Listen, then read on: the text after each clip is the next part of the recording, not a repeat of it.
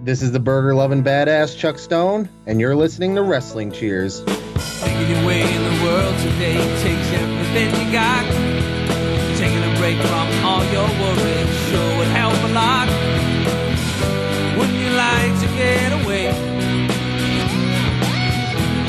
Sometimes you want to go where everybody knows your name. And they're always glad you came. You want to go where you can see that troubles are all the same. You want to go where everybody knows your name. You want to go where you can see that troubles are all the same. You want to go where everybody knows your name. And welcome back to Wrestling Cheers, where everybody knows your name, especially when you're all elite. This is Wrestling Cheers. We'd like to talk about things on the Northeast Ohio independent wrestling scene.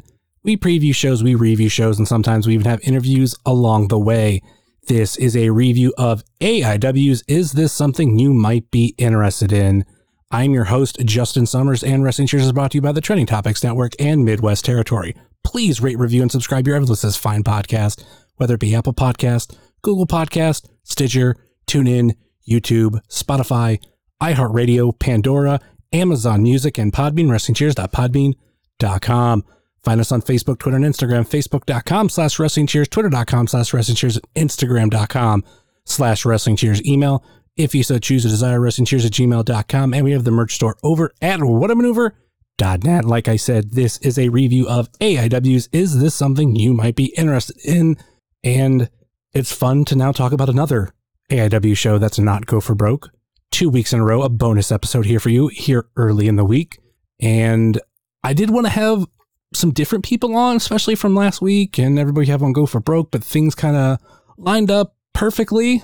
And uh, Stacey, you're uh, back again. I'm back again. Yeah, how's it going, man? It's going good. I, I love having you on, and apparently the listeners do too. I so you said. I don't think I have any effect on that. I think it was probably the A I W had shows back, but if you say it's me, I guess I have to go with it. I don't know. Uh, what Stacey's referring to, I told him off air that last week's episode where we reviewed A I W Hello Cleveland became the most downloaded episode of the year, and the episode that it bumped as most downloaded episode of the year is the Q and A episode I did with Stacey. So Stacey is on the highest download episodes of this year so far. We're hoping for three in a row, and hopefully this can maybe even bump Hello Cleveland. We'll see. I mean, you could be right. Every people love you loves talking about A I W, and this was a pretty big show. In fact, we're not the only people to cover it. You're going to find on your podcast platforms of choice, you also find I W T V Guide, friends of ours, and they talked about this show this particular week, and also other friends of ours at Odds With Wrestling also talked about this a couple weeks ago. So this has got a lot of people talking, and for, for obvious reasons, but we also have returning f- I think it's close to a year. We got Rick Nelson. Hey, how are you? Yeah, it's uh, it's uh, been a while for you too. It, I feel like it's been probably for a lot of people one of the longest year to year and a half they've ever experienced, and uh, we're I know the three of us are all on board with that as well. As as I've been telling people, uh, twenty twenty was the longest decade of my life. yeah, and, yeah, and I just... think. St- Stacey Silver is with the, uh, you know, the most podcast downloads. Um, Stacey, you did, we were talking about this beforehand, the new business that you started, which is uh, where you purchased a thousand iPhones and download to, to artificially inflate numbers. Rick, it's a private conversation. Oh, so I'm, I'm, t- I'm terribly sorry. Terribly sorry. If anybody needs to buy an iPhone, though. No Androids. Fuck them. No, no.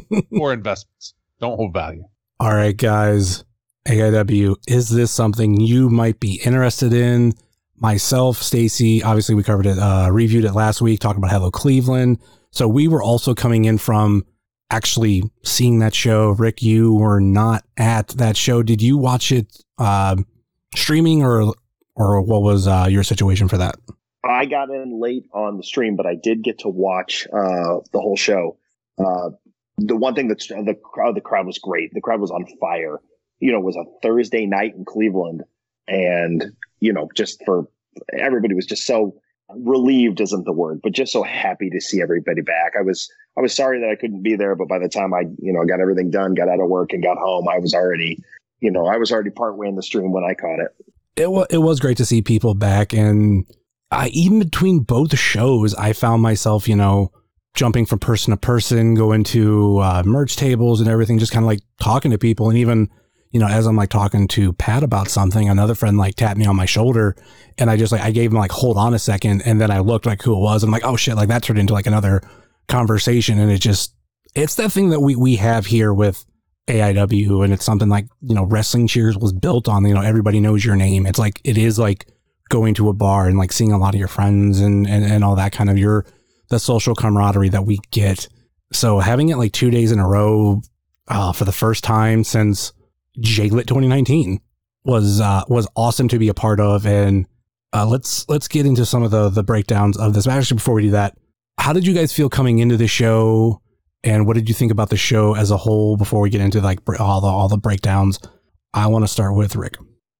Um, I had no expectations. It's very weird when you have the um, you know, the mystery show for just the you know the card. Um, I have not. I've gone back and forth forth with uh, Mister Goldstein for probably a year to a year and a half now, because the family and I, we were real apprehensive to go do anything, to be anywhere. Uh, one of the reasons I didn't make the trip to um, Indianapolis to start with was just, you know, the whole COVID thing and this, that, and the other thing. So the Odeon is, is has been for a while, has been our home. So it's a very odd feeling to go to some place that you know and you recognize, and, you know, like you just said, everybody knows your name, you know, everybody, and you know where they're going to sit, but have it feel different um, until you walked in the door. And then everything felt, you know, the, the same way that it always has, you know, probably a little bit better because, uh, you know, even people that I wasn't really enormously psyched to see, I was like, you know, hey, there's that guy and this guy and this guy and this guy. But the mystery card of just not knowing what was going to happen, and, you know, all the shenanigans that we got later on in the night, everything was just uh I, everything was perfect. How about you, Stacey? Well, man, you know, so I had been there the night before, and I can say the crowd did seem a little bit different Friday than it did Thursday. I think there were some people who, because of like things like work and stuff, weren't there the day before that were on the Friday show. Uh, but I'm I agree with Rick. It's like the the thing where like you get to see a bunch of people that you haven't seen for a very long time. Uh, it's it was just it was a good feeling all around, man. Like there was there was a definite like vibe in the air of like, ah, this is this is back. This is a thing. It's like a piece of the puzzle of having like things return to some sense of normalcy, and like having an A I W show in the Odeon is a big part of that, at least for me. I know for me coming into this, I thought Hello Cleveland was a damn near perfect show. Like even when we talked about it, yeah, there was one match I was like, yeah, that was questionable, but at the same time, it it fit what it was.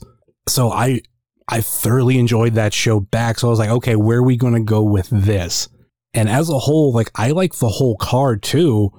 I don't know if I want to say it's better or not. I'm like, I'm going to say they're at least in the same ballpark for me. I had a lot of fun. There are a lot of great ups, a lot of great downs. There's one match on this card, though, that left a bad taste in my mouth, and it's only for a reason we'll get to, and it's not even that bad because it actually turned out to be a good thing. And like as far as, you know, mystery cards go, as someone who covers A I W for, you know, podcast form and do previews, reviews, I have a love-hate relationship with them because as a fan, I love them. But if I'm going to do a preview, I can't preview a show with we don't know any matches, because there's literally nothing to talk about. We can speculate all we want, but especially when we don't know who's going to be there, I, I got nothing. But luckily with Go For Broke, and we already have those episodes coming out, which in a way they're mystery cards, but you know, we're just producing it week after week. So it's review, review, review, review. I didn't feel like I needed to do a preview for this kind of card. I think we might've mentioned it, that it was coming up and everything, and how, hey, we don't know everything, blah, blah, blah, blah. So if they, they come back having more mystery cards, you know, I'm going to be fine with it. But I know, like, like I said, it's a love hate as a fan, love it as a podcaster who likes previewing the shows, because I know people love, you know, getting amped up, listening to the previews before uh, as they're going to the show. The fact that I can't do those do kind of suck, or I have to come up with something. I mean, me and Pat did do an hour episode, and we had only one match to talk about, and that was fucking Joey Janela's match. That was it. We did it, but it, it wasn't wasn't the easiest thing in the fucking world. But yeah, I don't know, man. I like the surprise shows. I to me, every A I W show uh, for the future until there's like something big, right? So like if if they did every show that wasn't like Gauntlet, J-Lit, Absolution, uh, Hell on Earth, and Wrestle Rager, if please let Wrestle Rager still be a thing. Uh, if every other show, like regular Odeon shows, the gimmick was that it's always a mystery card, I would be one hundred percent down with that. I mean, like I said, as a fan, I love them. But as someone who covers A I W for this podcast, like doing a preview on a match, I mean, on a card that I know nothing about is damn near impossible. Sure. I get that. But like, yeah, as a fan, the Joey Janela show, both these shows, it's like, okay, who's coming out first? And when they come out, it's like, okay, now who's coming out next? And it leads to so much, you know, just fun anticipation. Let's let's get into this card, because there were technically eleven matches on this card, and also that also includes a match that, or two matches that were basically one match. But we'll get to all those. Let's start with uh, there was actually two dark matches, unlike the one dark match of Hello Cleveland. We started off with, well, I guess Mister Dark Match in A I W, Ethan Wright versus Brian Carson. What were your thoughts on this match, Stacey? Uh, it was, it was a match. Um, it let, I, you know, Carson, I don't know that when the last time Carson was on a, uh, A I W Odeon show, it, dark match. It's been a while. I feel like the last time I saw Carson on an A I W show was maybe either a Rager or like in Menor. Like he's been on U X W A stuff, but so it was good to see Carson get back in the ring. Um, Ethan Wright is here. He's a wrestler. Um, he's good. I mean, he's good in ring. I just, I, you know, later in this show, something happens that I think is very good for him, uh, and will help advance him, uh, in A I W and give him something that for me, I think he kind of needs, because like, I don't know, just the idea that like I was trained by Harley Race isn't enough for me to have any investment in someone, you know, like even to have like heat against him or not like him. It's just kind of like apathy, but he's, he's good in ring. He's not a bad wrestler. The answer to that question of the last Odeon show that Brian Carson was on, it was the Chandler Biggins Memorial Tag Team Tournament. Wow. So him and Dan? Uh, he was in a non-tournament match. Him, Doctor Daniel C. Rockingham, Parker Pierce, and Tim Donce versus Arthur MacArthur, Chuck Stone, Eric Taylor, and Mikey Montgomery. Oh, wow. I remember that match. Yeah. So that was the last uh Odeon A I W. Actually, I was going to say uh, I was looking at it wrong. Oh, no, yeah. That is the last A I W match of him, period, before all this, because Wrestle Rave was the only other twenty nineteen A I W match from him. Oh, wow. So, yeah, there you go. So it's good to have Carson back in the ring. What were your thoughts? Seems, on- seems like it was due. What were your thoughts on the match, uh, Rick? This this was indeed a match that did happen. Um, Stacey was there, and I was there, and Summers was there, and the match happened. Uh, I spent most of the match at the bar buying drinks for people, and when I turned around, uh, Brian Carson was very bloody, and that's really all that I remember. And then Ed and I did Jaeger bombs. So Ed is your fault. I I know now. oh so oh yeah, I just just one. Yeah, and I think I was there for that one. Yeah, the drunk Ed for this show was something that wasn't supposed to happen. Yeah, I got I got nothing else from this match. I mean, the only thing we, we, we really did see that of note was the fact that Brian Carson did uh, get busted open during it. But we saw uh, Ethan Wright win uh, over Brian Carson. So uh, let's get into the next match. And oh, this should be fun. Next up, we had Frankie Flynn, Megan Myers, and Razor Sharp versus the debuting Eden Von England, Sydney Von England, and the Brazilian Giant. Now, I had heard of the Von Englands prior to this, so I was, I was expecting them. Obviously, we, we all know Razor Sharp. We all know Frankie Flynn. And I've seen Megan Myers a handful of times before, and of course she's on Go for Broke. I had no idea who the fuck the Brazilian Giant was. And if you listen to the I W podcast, you do know that that was one of Bill Alfonso's guys. Uh, uh, who do we open the floor with first? Actually, we're going to start with Rick. Uh, for uh, We could do forty. We could do forty-five minutes on this match alone. Are you, let's just scrap the rest of the card and let's just talk about this this match for the next hour. The the first thing uh, I knew of everybody in the match except for uh, the the Brazilian Giant, and the first thing I thought was, um, "Everyone come see the greatest show." I, I was um, I, the first vibe I got was Golga. Did, was am I completely off base on that? But that was the first vibe I got. was was Golga. Um, well, hold on, hold on. Before you go any before you go any further, Stacey, give me your reaction on the Brazilian Giant. So, man, here's my thing. Uh, so when I first saw the Brazilian Giant, I didn't hear that Steve had called him the Brazilian Giant. If I did, I might have pieced it together that it was Fonzie's guy, right? So my first reaction is, holy shit, it's Shitty Vader. How did nobody tell me there was somebody training at A I W with a gimmick of Shitty Vader?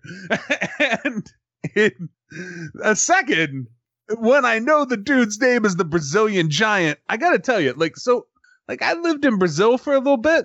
Uh, five ten doesn't qualify as a giant there either. So that that disclaimer at the beginning that he's the Brazilian Giant, no, they got tall people there too. He's not a giant anywhere. He's just the Brazilian. All right, Rick, continue. Shitty Vader. Shitty Vader. Maybe if he had a, a couple of little sparklers that stuck out of the mask and the little spooters that he used to have on the side of the helmet. This the, the Von Englunds are, are new to us, which is which is great. I, I'm we were trying to think of how, you know, how this this I don't want to say that sometimes matches are just thrown together and sometimes teams are just thrown together. You know, we know that Frankie and Megan and, and Razor Sharp, they they all go way back. Uh, but the Von Englunds and the Brazilian Giant, like, how did this partnership even come even come together in the first place?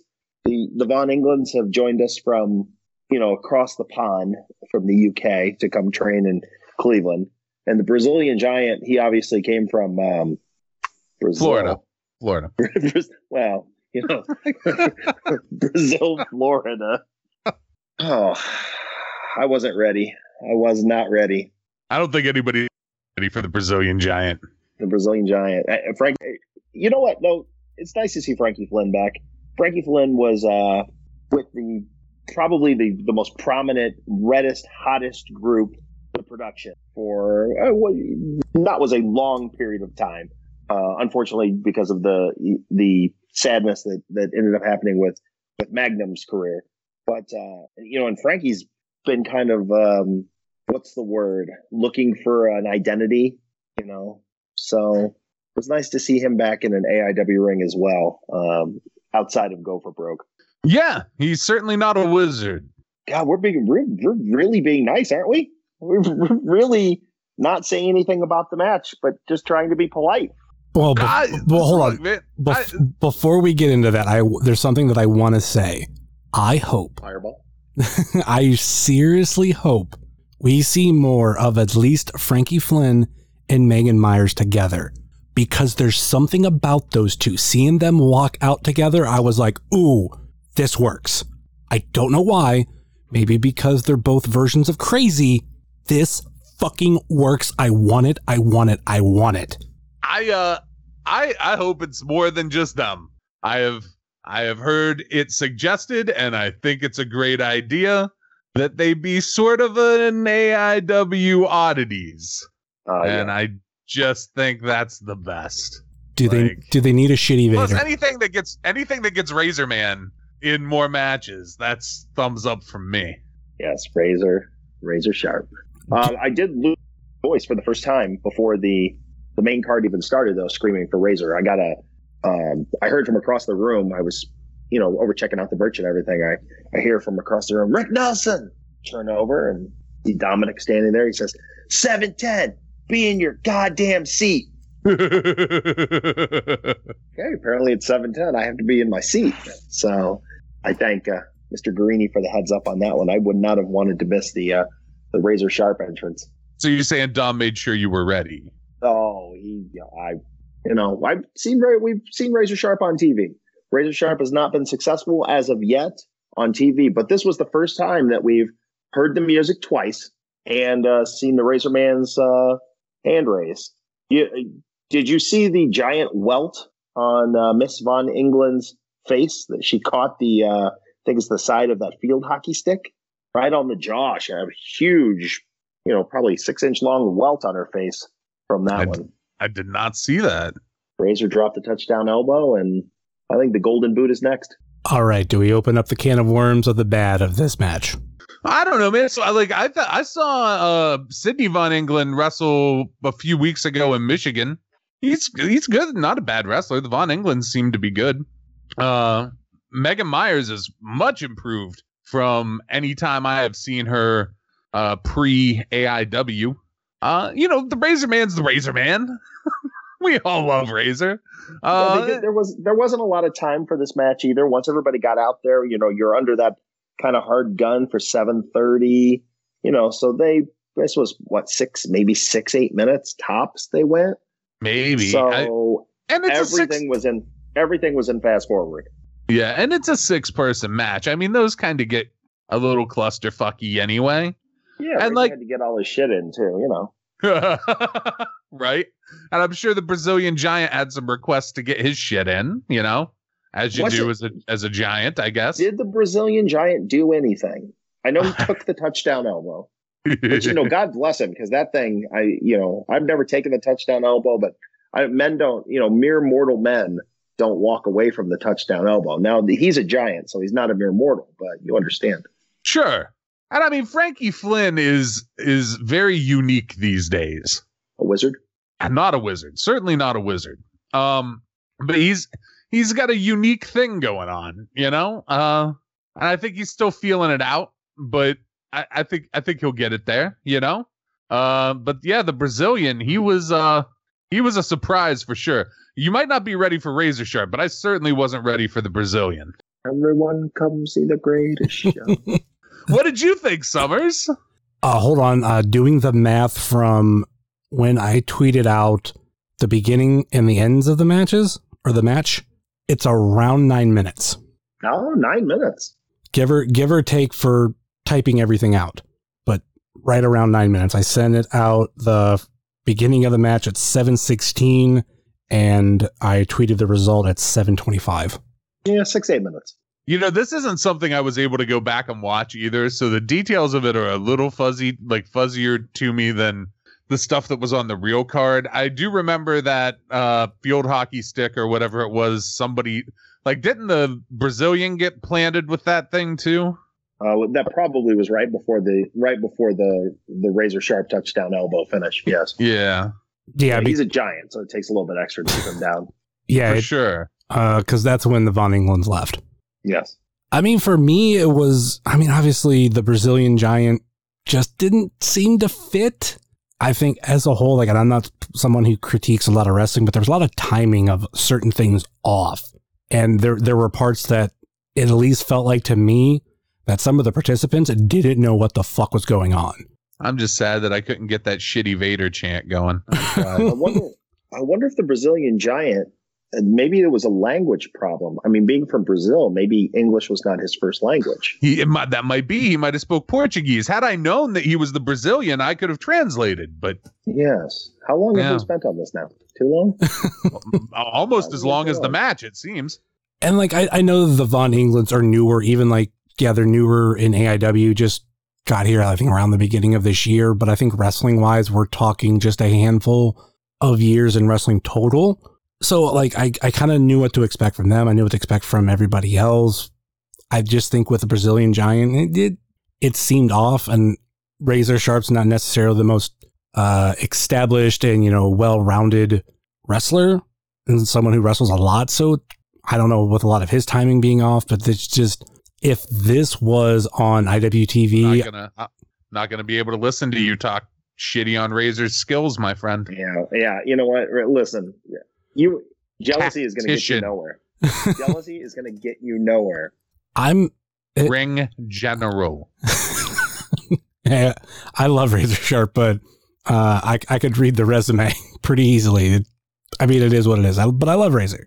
Well, then you'll know that he was in the Continental title tournament. He was in the finals and did lose to Pat Patterson, but he made it through the previous uh, seven rounds because it was a one hundred twenty-eight man tournament. Tactician. Tactician. General, you are not ready. Uh, it was, uh, I believe, Megan Myers getting the win for her, Frankie Flynn, and Razor Sharp. Yeah.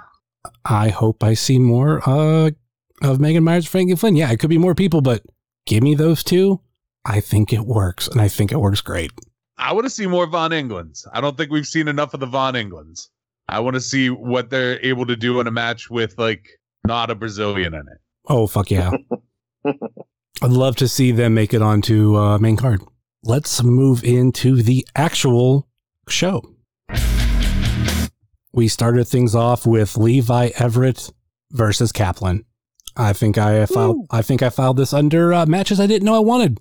God, this is great. Let's start with Stacey. What do you think about it? I mean, come on, man. Kaplan versus Levi, so good. From the very beginning, Kaplan breaks the fucking butter churn. It's great. It's it's got unintentional comedy. It's got lots of fucking brutal hits. It's just the best. And like Levi, going back to like the collective, not this one that just happened in Florida, but the Indiana collective, has been like a little more fired up, like a little more hard hitting Levi Everett than he was before. And uh, him versus Kaplan was just like a real nice mesh of that shit. I loved it, man. This was this was like a hot six minute match. It was fucking good. I loved it. Just lots of hard hitting, two kind of bigger dudes just beating the shit out of each other. It's perfect. What do you think about it, Rick? You know, one of the best things about A I W is um, you guys were both there on Thursday night. Who did Kaplan wrestle on Thursday night? Justice. Matt Justice. Friday night, he he wrestles Levi Everett. I'm going to give you an exercise. Name two wrestlers that are more opposite than Matt Justice and Levi Everett. Yeah, pretty much pretty much exactly. You can't think anybody off the top of your head. R J's Friday night, he's wrestling Matt Justice. Friday night, he's wrestling Levi Everett. And that's why, one, we love the mystery cards. And two, that's why we keep, that's one of the reasons we keep going back. Because it doesn't matter if you got Matt Justice and Kaplan, you got Kaplan and Levi Everett. They were both entertaining as hell in their own ways. Um, you know, a lot less broken on Friday night as opposed to Thursday night. But the butter churn and Kaplan just looking at the butter churn, um, like, you know, the way a cow looks at an oncoming train, where he just didn't, I don't really, what what the hell is this? What is this guy doing? And then the churn chant gets going. For, if you told me, what, two or three years ago, that uh, one of the guys that would be the quickest to get over was an Amish guy with a butter churn, I might have believed you, but, you know, every time we see Levi Everett, Levi Everett is over. Dude, I still have my dream. I see, it's not surprising to me that an Amish guy got over, because my favorite E C W guy is Roadkill. Yeah, so, I concur. Yeah. So for me, Levi getting over makes perfect sense. I just still have my dream, and I wish Roadkill wasn't so opposed to being involved in wrestling heavily still, because I just need that moment of Levi and Roadkill at the same place at the same time, or like, you know, as like a third man in a team with him and Danny Doring or something, just anything, like to get Doring and Roadkill and Levi all in the same place at the same time. It just seems like a thing that needs to happen for everything to be right in the world. In the middle of the ring, doing a mirror spot between the two of them. Yeah, and just have everybody chant "you fuck sheep" and Levi not, like his his innocent Amish ears not understand it, but Roadkill be very excited about it. Yeah, I need that. Would R J City and Nick Gage be good polar opposites? Yeah, that's uh, that's, those are pretty opposite. That's yeah, fucking. It's great to see uh, Kaplan coming back in between Go for Broke and these two shows. Just absolutely fantastic. And then, you know, obviously, uh. He was a guest last week on uh, Pod Van Dam, which was twenty twenty-one, year of Kaplan, baby. It's looking like that. Uh, what would Jesus do for a Klondike bar? Yeah, this uh, this match was fun. Uh, Any other thoughts?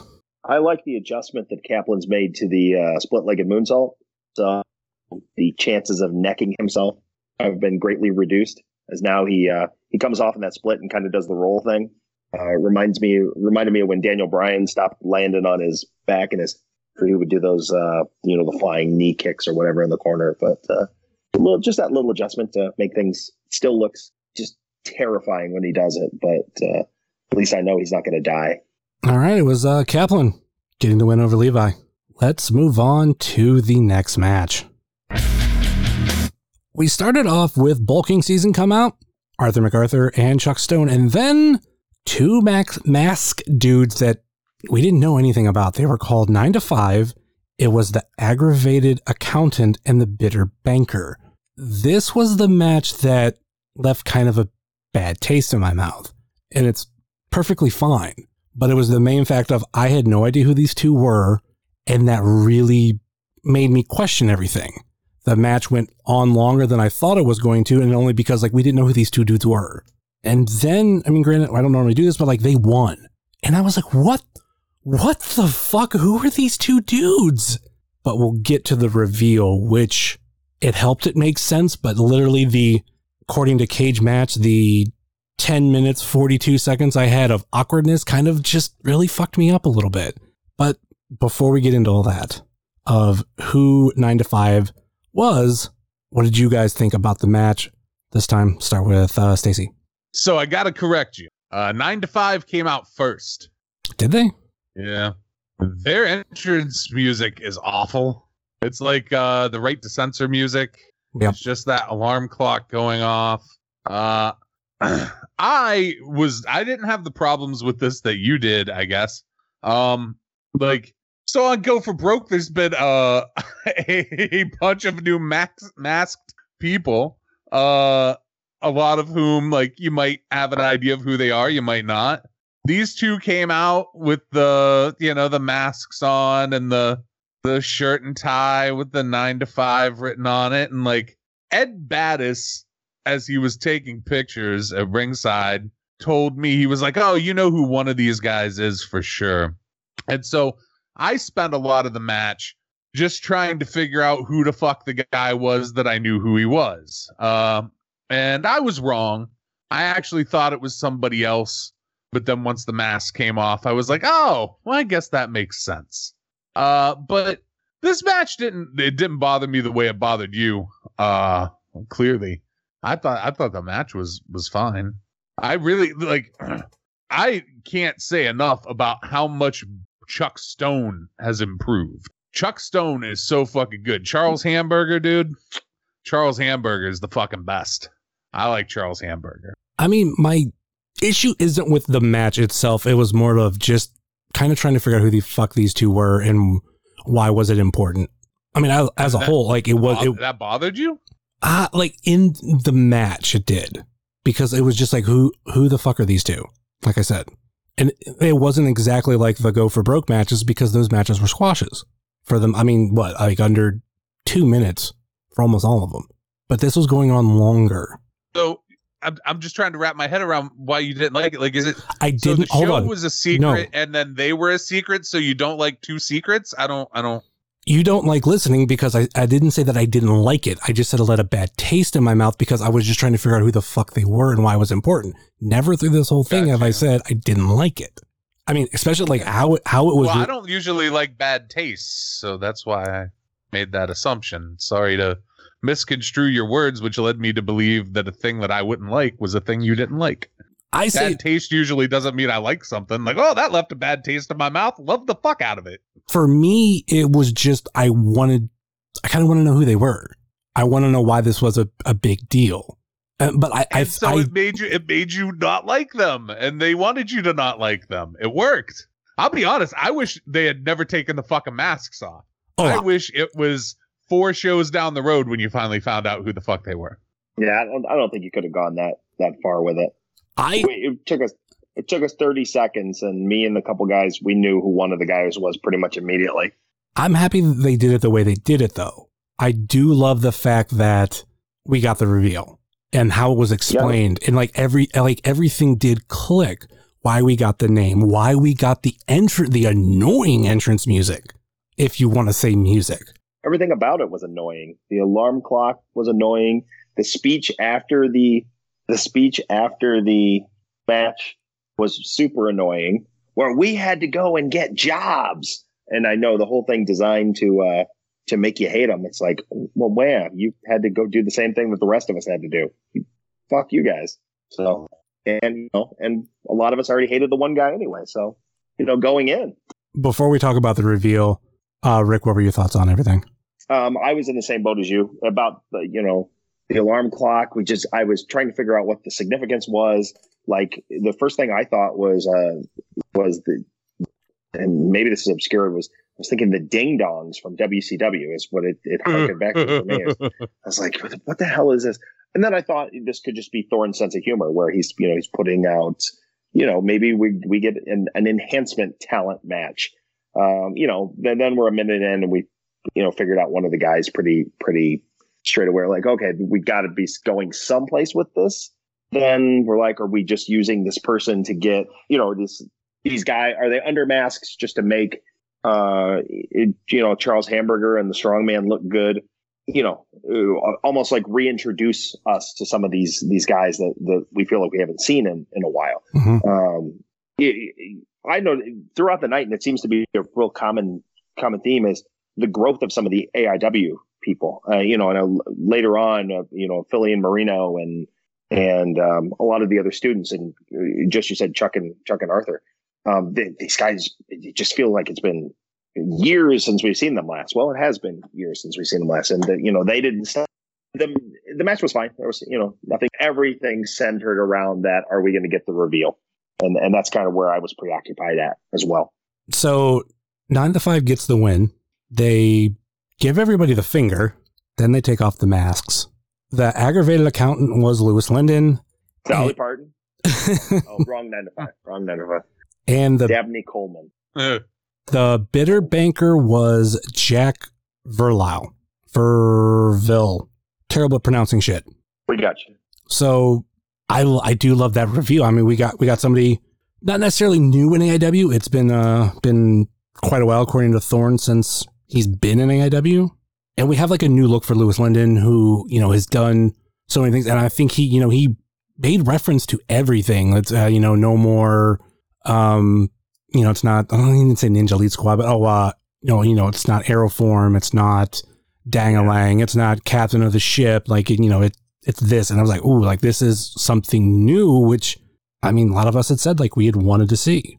Yeah. It looks like Jack Verville's last A I W match before this was a twenty thirteen Gauntlet for the Gold. I think I know. I think I know that match. I mean, granted, like that, that is the one, the Colin Delaney one. I think with this match, there were a lot of uh, Cleveland legends. This was also uh, this was also the Gauntlet for the Gold that W W E referee Jake Clemens uh, was very briefly in. Yeah, but even uh, before twenty thirteen, I think, according to Cage Match, what his last A I W match was. Oh, no, he was around twenty twelve, too. Yeah, I'm seeing stuff going all the way back into like twenty ten. Him versus Flip Kendrick. Him versus uh, Lewis Lyndon. Yeah, he was uh, in a he was in a dark match for uh, J-Lit. He was in a tag team with Chest Flexor at one point. He was a tag team partner with a guy named Maserati Rick. Him and K J Crush, uh, team in Michigan. Maserati Rick. Oh. So yeah, he goes back to like A I W at the West Park Party Center, like those days. Days that I was not around for, but I'd like to be known as Maserati Rick from now on. If you guys, that I, I, you know, that might be. I, you know, nah, Wes has got that. I don't want to. I don't want to play gimmick infringement. Hell, I was around for two matches for this guy, and I didn't even remember him. But of course, those were like both kind of one-off, and th- that's going to be like really forgettable. Like it was mentioned before, uh, before he was Dan the Dad, he was he had a. match for during J-Lit Fan Fest, and then when someone like mentioned that to me, and I looked up the pictures, like, oh my god, that is fucking Dan the Dad, aka Danny Adams. I totally forgot because it was a dude I didn't know. So it was the same thing with these two, or uh, those two matches where I, I saw the dude, didn't fucking remember them. But all in all, I, I do love that this is going to be something new going forward. I do think it just, it was that awkwardness, not knowing who these two were, and it just kind of like bellowing on my mind of what is the importance of this? And we got it. And I, I do think it was important. I'm happy it wasn't like two dudes ripping off the mask and you're, everybody is literally going, who the fuck are they? Yeah, I I got to say, I've never been a big fa- a fan of, uh, you know, the pirate, the captain, Dangalang, Lewis Lyndon, but I haven't made it a secret that I like him at old wrestling because I think Lewis Lyndon's a good wrestler. I just, that whole gimmick just didn't, it did nothing with me. This, I... I think over time it's going to be real easy. Like for everybody who already didn't like Lewis Lyndon, boy, at least he's giving you a reason not to, you know, like I, I, I think this has a lot of potential. One of my favorite tweets after this, and I, I thought I had retweeted on Wrestling Cheers, but I guess I didn't, was from Thrift Store Jobber of like John Thorne. You might've did the impossible. I think I like Lewis Lyndon now. Let's see. All right. Let's uh, move on to the next match. Next up, we had Jocelyn Navarro versus Allysin Kay. She returns to A I W. This was uh, the A I W main show debut of Jocelyn Navarro for singles match, I should say, not counting Go for Broke. What were uh, what were your thoughts on the match, Rick? Um, I was in line for booze at the time. Uh, I believe actually Pam was with me, so we were getting drinks and. We heard the, you know, the music start up for Allysin Kay, Sienna, you know, however she's billed. And not, for some reason, we we both just popped like crazy. I love Allysin Kay. I'm I, I I will make no bones about the fact that I love Allysin Kay. Um, another thing back about this mystery stuff that, you know, if you gave me a list of ten or twelve people and maybe, you know, had me guess who was going to be there, Allysin Kay would not have been on my list. People. You know, that, that I would have guessed. Um, I didn't see a whole lot of the match. Like I said, I was buying an awful lot of booze at that point in time. But uh, I popped hard enough for Allysin Kay, and it made the whole thing worth, worthwhile. How about you, Stacey? So fill in the, I... match. Fill in the match, Stacey. So I'm I'm a fan of Allysin Kay, too. Um, I actually had a feeling she was on this show because she, I don't know, probably... earlier in the week, maybe, or maybe in the week before, had posted some like dates that she had bookings coming up. And one of them was this day, but with like no show listed. And I was like, oh, well, that's convenient. The same day as one of the mystery A I W shows. I bet she's on that show. And she was. And I'm happy about it. I, I to this day right now do not understand how she is not signed somewhere. I don't, I don't get it. Uh, with everybody who has been scooped up off the indies, I do not understand how no company has just paid her a bunch of money uh, to come wrestle there because she's really fucking good. However, that's to the benefit of people like Jocelyn Navarro because uh, there's where like, so if you're a dude on the indies, there are a world of vets that you can have a chance to get in the ring with and like gain experience having a match with somebody who's really seasoned and still really good in the ring and still wrestling like they give a shit when they go out on indie shows. For the women, I, I those opportunities aren't there as much because the women have been scooped up quicker than they can actually develop on the indies. So there's not that big amount of of veterans with experience for the newer people coming in to work with. So this, to me, this was so fucking cool that Jocelyn got to have this kind of match uh, at A I W with somebody who, you know, there's only a few people out there. There's like, what? There's like Allysin Kay and like Lufisto. Maybe there's like a handful, you know, that actively do like a lot of indies. So this was really cool. And I thought the match was really good. Uh, I, Jocelyn, from the first time I saw her at a mega show, I don't know how long ago, until now, it's leaps and bounds better. Like Rick said, it's like the theme of a lot of the folks on these shows is like, they're a lot better than they used to be. And I think, so part of that is, you know, just time in general. Of course, the longer you do something, the better you get at it. But I I think there's something to be said for a lot of them now being at the A I W school and like getting the experience out of there as opposed to the places they were before. And that's not a knock on the places they were before, but it's, you know, sometimes you have to go like to another school to get more education. Like if you get your bachelor's degree in one place, that doesn't mean that that place is maybe the best place to go get your master's, right? And so like I think A I W helps a lot of these people refine those skills, and getting to have a match with somebody like Allysin Kay is a hell of a way to refine some skills. I thought this match was really fucking good. I mean, it's crazy when it comes to Allysin Kay because she's had opportunities at both of the current quote big companies, and one being recently, and that's like, why don't you sign her? You have some issues with your women's division. She's wrestling on your show. She's becoming a free agent like right around that time. It You know, just pick her up for a little bit. She's pretty good. I think. Yeah. I don't know why she's not at A E W. I'm like, that's specifically yeah. the place that I don't understand why she's not there. And like I said, like, especially when she wrestled there recently, like W W E not picking her up after uh, the, well, Mae Young Classic. I get, cause there's, there was a lot of women there, but when you're A E W and you're having those issues and she's wrestling on your show and she's becoming a free agent, like every, it's all right there. Just, just drop the paperwork. Everything will work out. Right. Right. Because I totally understand why she might not want to go back to a place like Impact, even though their women's division, in my opinion, is better than what A E W has as a whole right now. Um, albeit a lot of them are a little more seasoned vets than what A E W has. Um, but I understand her maybe not going back there. And up until like now, basically, the Ring of Honor women division has been sort of non-existent. It still might sort of be non-existent, but they're at least trying to legitimize it.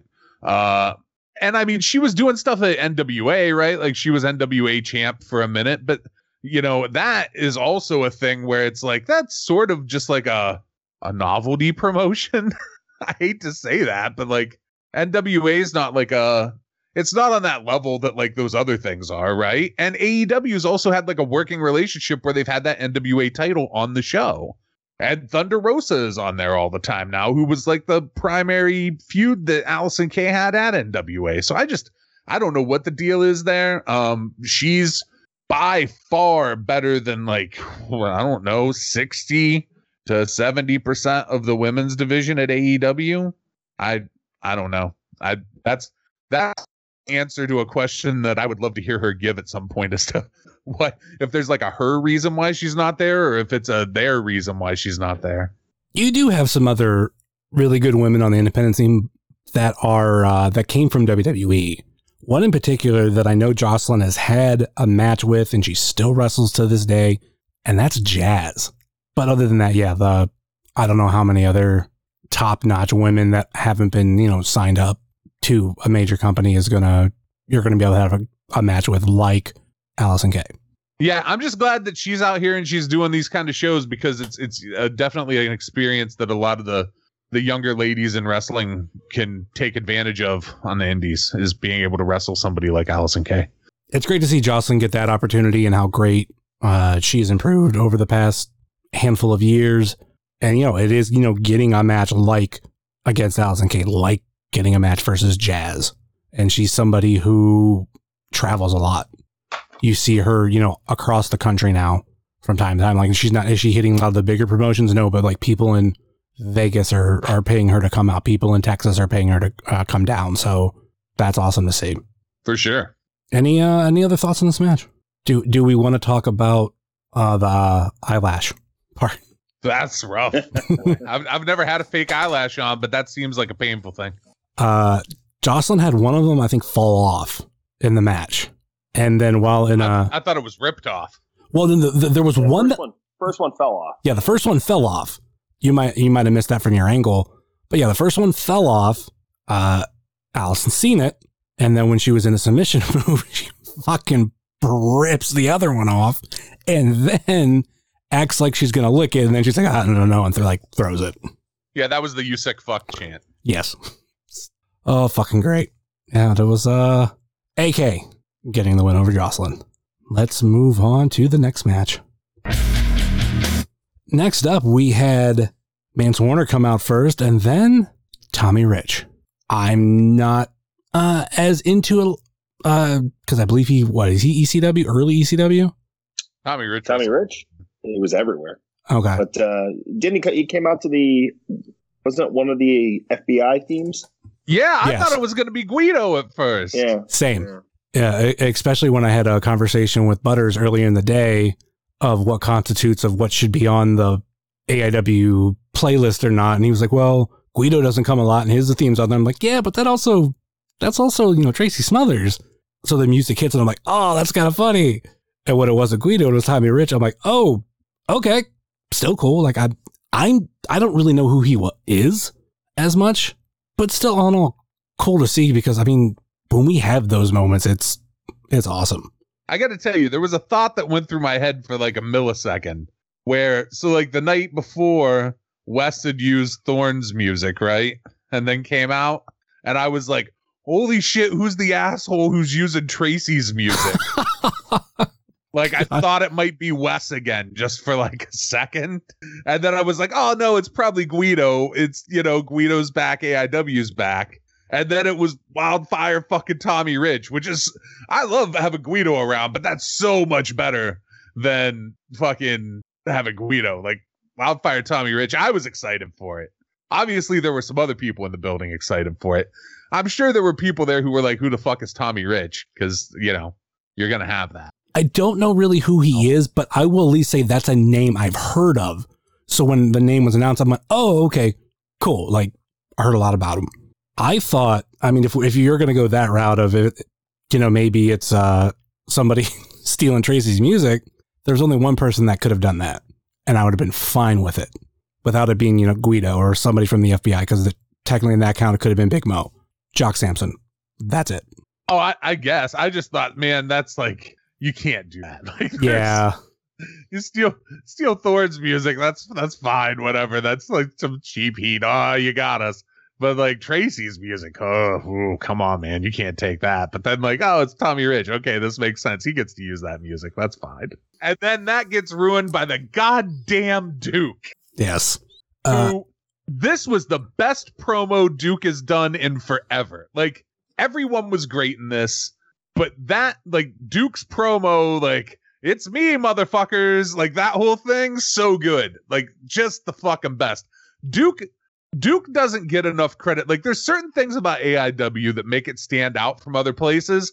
And this might not be a thing some A I W fans want to hear, but part of what makes A I W fucking cool and unique is the Duke. It fucking is. Other places don't have him. We do. He's really fucking good at what he does. I've said this before and I'll say it again. The Duke is hands down the best manager in the state of Ohio. Name me one better. I might take it farther than Ohio, Summers. He's really fucking good.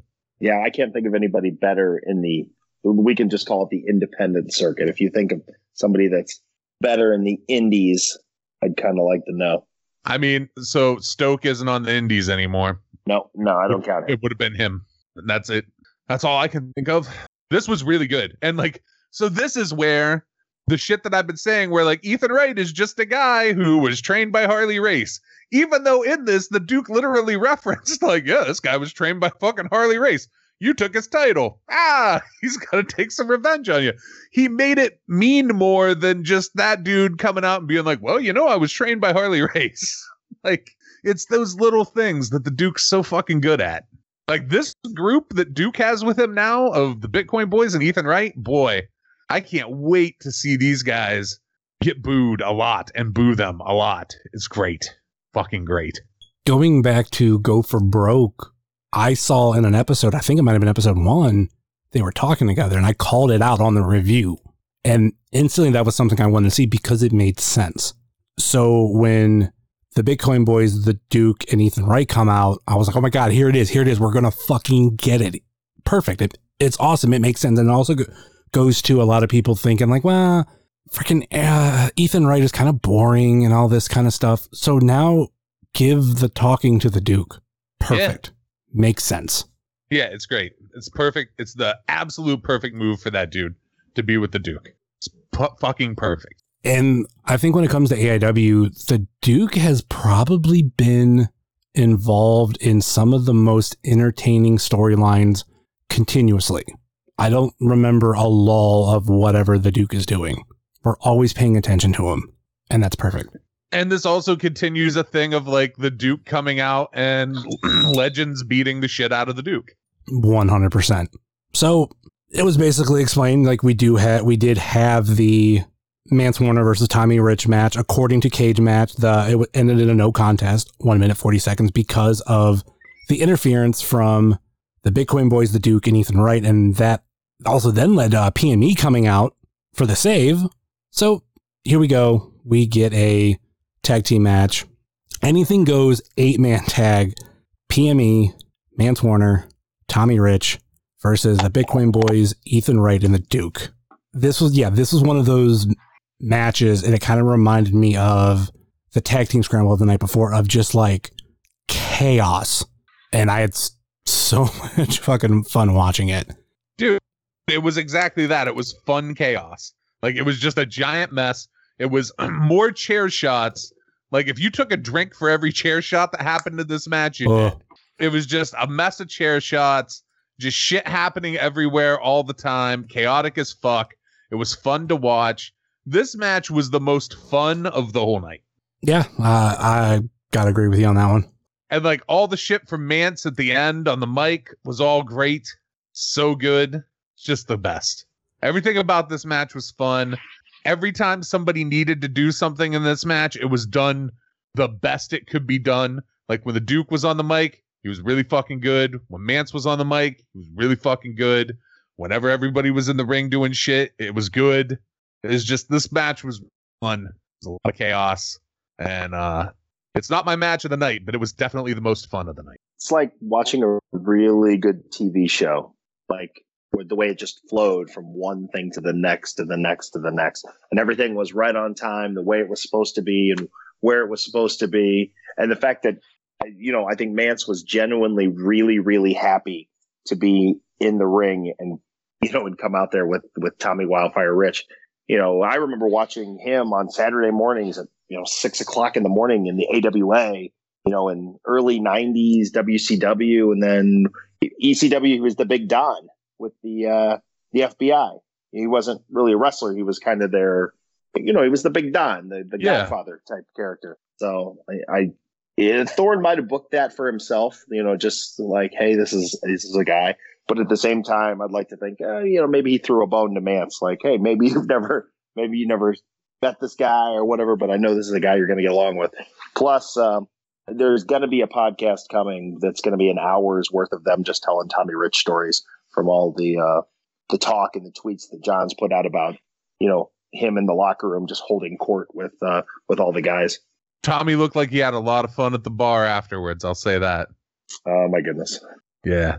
I mean, for what, sixty, where is he, sixty-four, sixty-two, something like that? Hey, God bless. Old enough. Yep.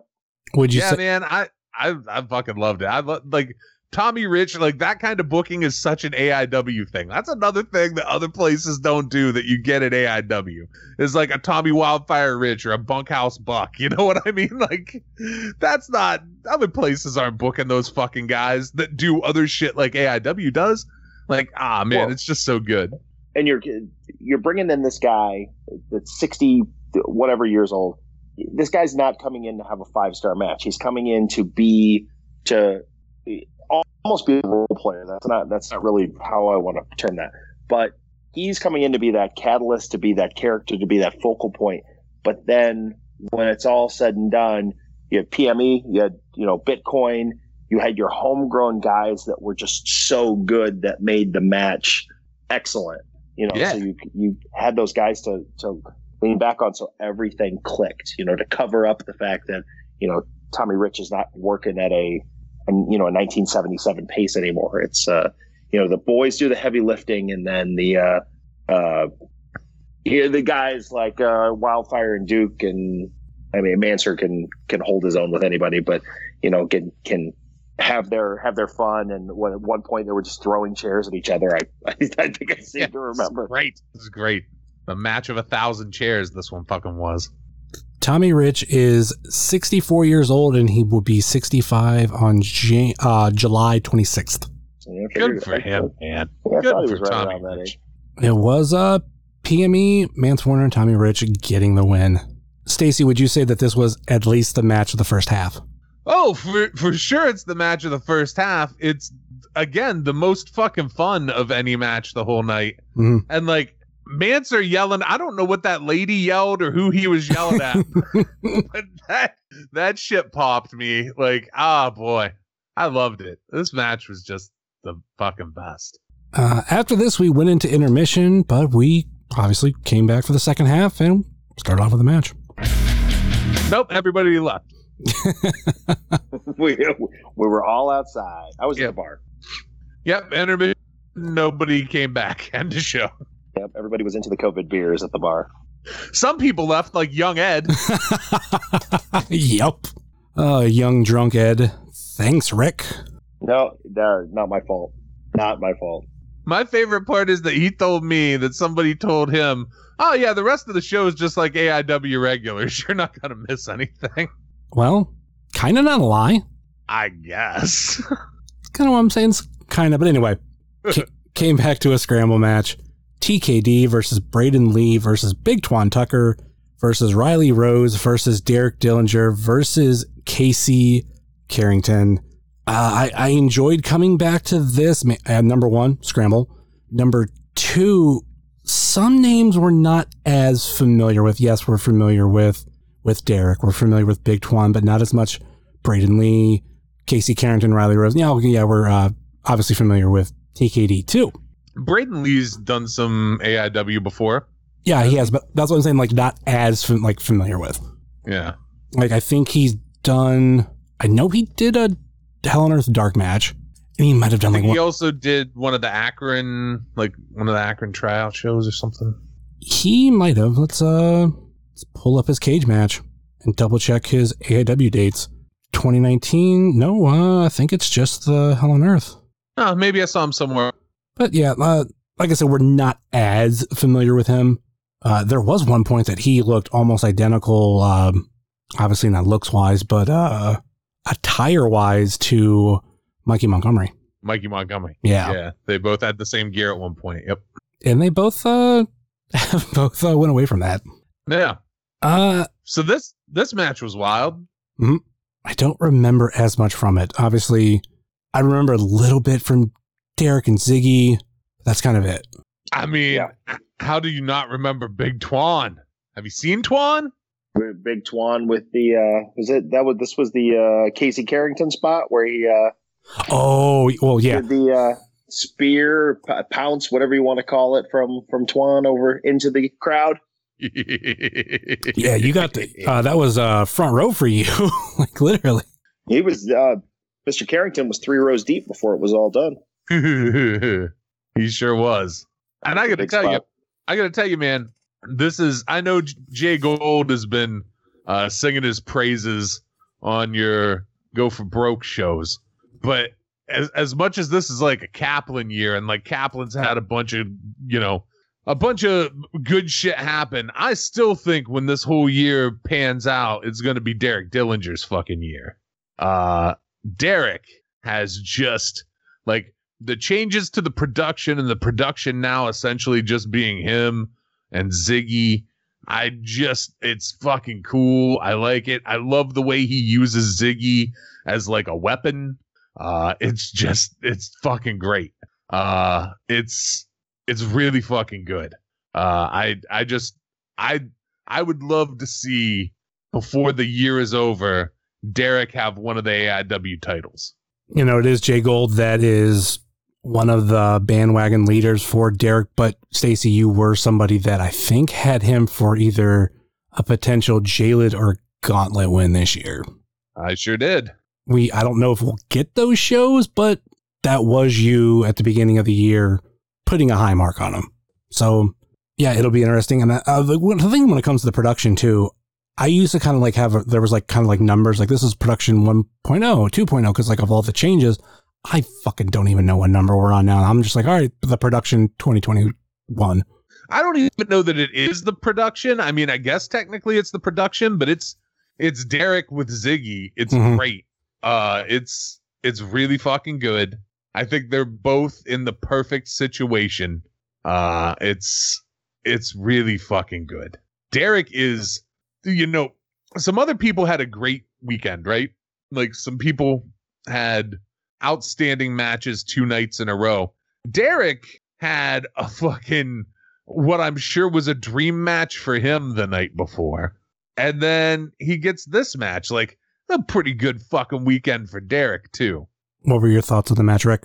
Um, it, it's a scramble match. It was everything we wanted. We want guys to go fly around, do flippy stuff. We wanted to last about eight minutes because that's about what it usually lasts. Uh, I remember my thought, I'd never seen, uh, outside of, uh, you know, a couple Go For Broke episodes, Riley Rose, uh, you know, just got that baby Sheamus look to him. Um, very, you know, very distinct look. Uh, once again, happy to see Casey Carrington. Um, I liked that kid a lot, and I liked the fact that uh, he was more than willing to go three or four rows deep on a on a pounce from Twan. That uh, probably says a lot about him, that he was able to um, do his part in that. And uh, you know, Twan did not hold back. He pretty much laid that kid out uh, good. Derek and Ziggy together are tremendous. I don't think it's production anything anymore. I think at this point, Derek, Derek and Ziggy are their own uh, entity. Um, and it's, uh, Ziggy's a compliment to Derek more than like a, um, more than like a partnership. I feel like it's Derek is, is the man. Um, you know, he, he's the, he's the guy, he's, he's the force, and Ziggy's, um, kind of got that Bill Alfonso vibe to her where she'll do anything to make sure that he wins, uh, tossing her own body up and, and, uh, helping him out with, uh, whatever she can do. Uh, happy to see Derek. Derek's been around for a while, and he will wrestle anybody, and he will make just about anybody look good. We've had him in U X W A forever, and I have loved most every match that Derek has ever had in U X W A because he is a, prof- a professional when it comes to uh, comes to working with just about whoever. So that's fantastic. I'll have to double check with Go For Broke. I think they still call them the production, but in a way, because we've seen like this complete metamorphosis of the production, that name doesn't yeah. doesn't seem to fit anymore. Doesn't or just doesn't feel right because we've seen the production as a bigger group, and now it's just these two people. Yeah, I don't even really because I and the way I I see it, it's, I just don't see it as a team anymore. I see you know I see Ziggy as more of a. a You know, Derek's the guy, and she's there to make sure that that he gets he gets the W. She's not really concerned about herself. She's concerned about about supporting. I don't want to say her man because I don't want to make it that kind of thing. But she's you and your gender roles, Rick. Yeah, you, you, you know, you know how I am. So, but no, I, I think that's totally fair. I think the comparison of her and Bill Alfonso is real accurate in that, like. She has a vested interest in making sure that Derek wins shit, and she's willing to put her own well-being on the line to make sure that win happens. I think that's a great comparison of her and Fonzie. I say great things. I feel like it's uh, Derek and Ziggy are a little bit like Bam Bam and Luna minus the kind of relationship factor. Oh, I don't think so. I think that that is... Uh, a haircut that's drawing that comparison. You need to watch more Luna if you're comparing Ziggy to Luna. That's like two different worlds. I need to go back and watch Luna because it's been since I was watching it on T V all the time. Like during that time, it's been forever. Luna was Luna was fucking frightening. Luna was scarier than Bam Bam. Yeah, I might need to revisit that when I get a chance. It was Derek pinning T K D to get the win. Let's move on to the next match. Next up, we had forty acres, P B Smooth and Trey Lamar versus the main event, Duke Davis and Cannon Jones Junior The night before, I don't remember what match it was. I was kind of thinking like, man, I, I kind of want to see forty acres versus the main event. And I, mainly was because of like the size of the main event is a little bit comparable to P B. So I'm like, oh, that would be a fun match. And then the next night we fucking get it. So I was happy for that. How did you guys feel about this match? Start with Rick. Uh, I like watching four guys beat the crap out of each other. Um, it is rare that we get somebody that's uh, that P B gets to to wrestle with that is comparable in size. And, you know, the two two fellows in the main event and and and P B are, they all look about the same. It's, you know, it's it's not, you know, it's it's not Land of the Giants um, with just with just P B. Those guys from the main event, I don't know a whole lot about them. I saw them on A I W, A E W Dark, excuse me, and two nights of A I W, but I was incredibly impressed by both of them. Um, and they they have a lot of charisma. I, hard because there's a few teams that kind of, I don't want to say blend together, where you've got um, Private Party and A E W, and then you've got um, uh, what, what are they called? Dawkins, uh, Angelo, and the, the guys in, in with the with the red solo cups, and it's hard to not kind of fall in or or get, you know, that same kind of gimmick. You know, he came out with the the, the water bottle and spray, and that's the first thing that it reminded me of was, you know, the, the guys from from the W W E. Um, I don't know if they're still finding their way. Uh, they look to me like they are polished, and they are. I mean, they, they've already been on T V, YouTube, whatever you want to call it, with A E W. I hope they're around for a while. Uh, we. We started to talk about this earlier and then got sidetracked. Thanks, Stacey. But ain't my fault.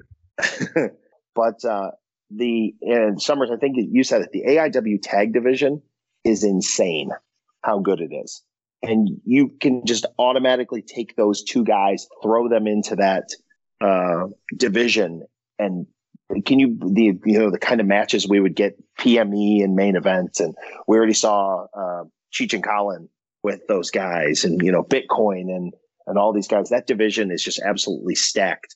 Um, this was a fun match.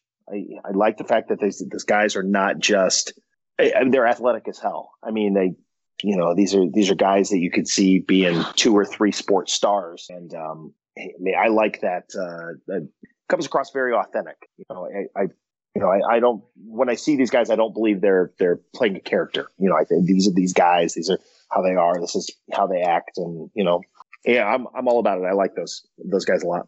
How'd you feel about the match, Stacey? Well, man, I mean, last week, as everybody knows, I'm a big main event fan already. And I've always been a fan of P B and Trey, uh, forty acres. Uh, I was real excited that this was one of the matches on this show. Uh, Rick, so you know, like, you've actually, I think, seen main event more than you know you've seen them. They are your Black Craft tag team champions. Yeah, I, I do. I I have spoken to them as a, you know, there might be some some back backroom haggling to attempt to acquire a Black Craft tag team title. Oh, you dirty so and so! I'm in that same business, don't you? Yes, indeed. You only need to own one. Just remember that, you son of a bitch. You only need I one belt. I understand. Um, but, uh, yeah. So, you know, those guys, I'm a big fan of them. I'm real happy they're in A I W. They bring something a little bit different than a lot of the other teams that, like you said, the A I W tag division's uh, stacked. Um, but even, you know, the, the differences between, while P B is of that same size as those guys, their styles are so different, you know, and the the combination of him and Trey and, and them having like a guy that's a little smaller and a little faster versus, uh, you know, two guys that are very large, but one of them is, is incredibly faster, but they're both incredibly agile and athletic. I just, the main event are like, like you said, they're, they're polished. They're, they're, they've been together for a while. They work as a team very well. It's just, man, I'm happy for those guys. I'm glad they're in A I W now. Uh, and this match was really fucking good. Uh, and, you know, so that, and it went, this match went a little long. Like, it wasn't a, it wasn't a quick match, but it didn't feel long. Like, when I looked at what the time says this match went versus how long the match felt to me in person, uh, it, they, They kept it interesting. It didn't feel as long as it was.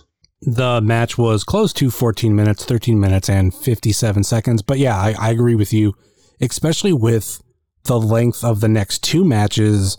This one definitely didn't feel like it.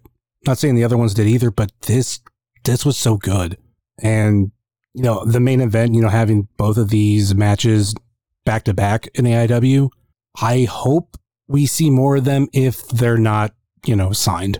You know, if they get signed, you know, it, it's going to suck that we don't see them, but, you know, it is what it is. Go get your money. Love you for it. But if we can see them in June and we can see them any A I W show going forward, I, I want to see it. Oh, yeah. I hope they're a fixture around A I W. I think the thing that's going to stop them from that is they might get scooped up somewhere, to be honest. I I don't know how, how long they are for the indies, but only long enough to get to see them a little bit more. one hundred percent agree. With that being said, forty Acres got the win over the main event. Let's get into our next match. First, Dominic Garrini comes out. And then some music hits that I'm not too familiar with, but later on when I thought about it, I'm like, yeah, I should have seen that fucking coming. And then Dom Garrini tells someone to shut the fuck up. Yep. Definitely tells and someone to then, shut the fuck up. And then out comes Eddie fucking Kingston, and the roof blew off of the fucking Odeon. Fucking crazy. I didn't think I would see Eddie come back. But when I thought about the music later on, it kind of clicked. I'm like, yeah, I think that was his music for a while. Like about nine, ten years ago. But I forgot about it. But it was fucking awesome. Because I think if you any other music would have hit that he, he had used, we, we would have known. The fact that there was some suspense was fucking awesome. I knew something was coming. For one reason and one reason only. From where I was sitting, I could see the crow's nest of A I W. Everybody had their phone out. And I went, hmm, this is going to be a big deal. Who, who's this going to be? I got no idea. And then out comes Eddie fucking Kingston. Boom. That was the loudest one hundred twenty people I've ever been. Yeah. I will I will put that up against any one hundred twenty people ever. That's the loudest any one hundred twenty people have ever been. The entire guardrail was being picked up and slammed off the floor at every section. It was amazing. The only pop that I felt this crazy for, but I don't think it was everybody else. Like, I just recently went back and rewatched Brazilian it. Brazilian Giant. Brazilian Giant. Yeah, Shitty Vader. Real close. Just like a one B to this. I was going to say the return of Nick Gage. Yeah, that was nuts too. But I remember my thing with that is, and actually went back and re-listened to Uh, the review of that match, I said I was worried it wasn't actually him, that it was somebody else. But when he pulled down the mask, I'm like, all right, we're good. But the, uh, that look of Eddie Kingston when he came out, like like we all expected him to be there, just casually walked out. I'll never fucking forget that. And yeah, we went fucking nuts. Easily, easily the pop of both nights. And I think the only one that comes close to it is Don's, and when I say close, it's not that close, but it's the closest. Yeah, it's not close, but it's uh, the next closest, yeah. Yes. Thoughts on Dominic Garini's second big match of these two days? I don't want to say weekend, but these two days. Start with Stacey. Uh, best bout machine, Dominic Garrini. Uh, had the match of the night the night before with Lee Moriarty. This night, he has a completely different kind of match with Eddie Kingston and has the match of the night again. Like, this thing was paced out perfectly. It was, it built from one piece of the match to another.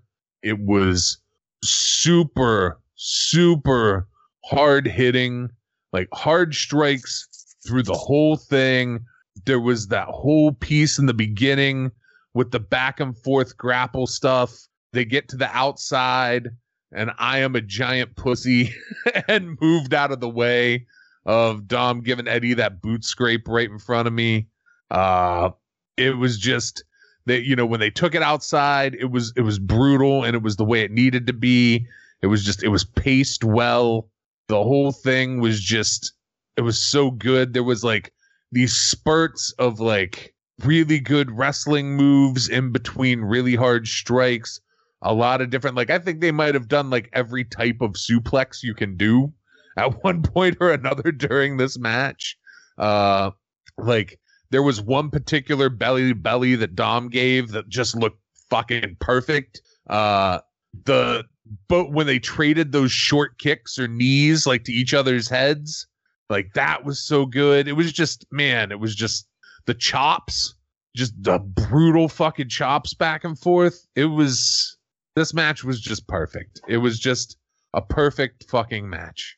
How about you, Rick? I'd have to echo a lot of what Stacey said. The one thing that we know from Eddie Kingston, from, you know, we're spoiled and we've gotten to see him in person for such a long time, is he doesn't do things without a purpose.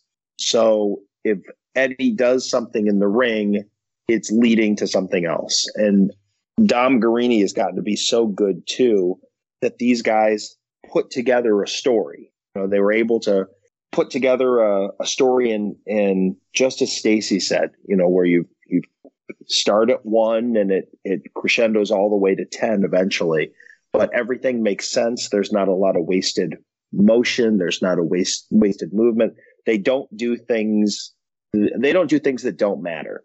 Everything that they're doing has a purpose, and it leads to the next thing. And, you know, the fact that they just beat the hell out of each other in the process. Whenever you see Dominic after one of these matches that he has with these guys, um, you know, this similar to, to Eddie, he's always bright red and the chest is always all beat up. And, you know, these, those guys, they were not pulling, they were not pulling punches with each other.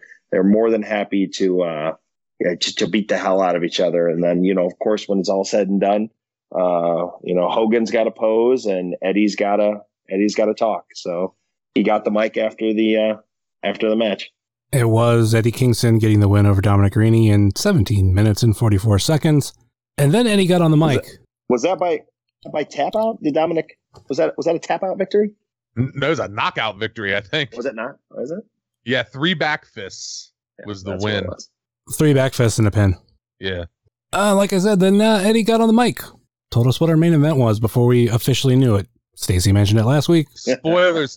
Spoilers, Eddie. Spoilers. Spoilers. I mean, you could easily say that, yes, we could have figured it out that it was going to be Bishop uh, versus Justice, but hey, we, did, we didn't know. Could, there could have been a third person to that fucking match. Yeah, Eddie can do what he wants. He's a big T V star now. The look on Steve Guy's face when he said that, just literally face palm, was great. Um, Eddie got on the mic.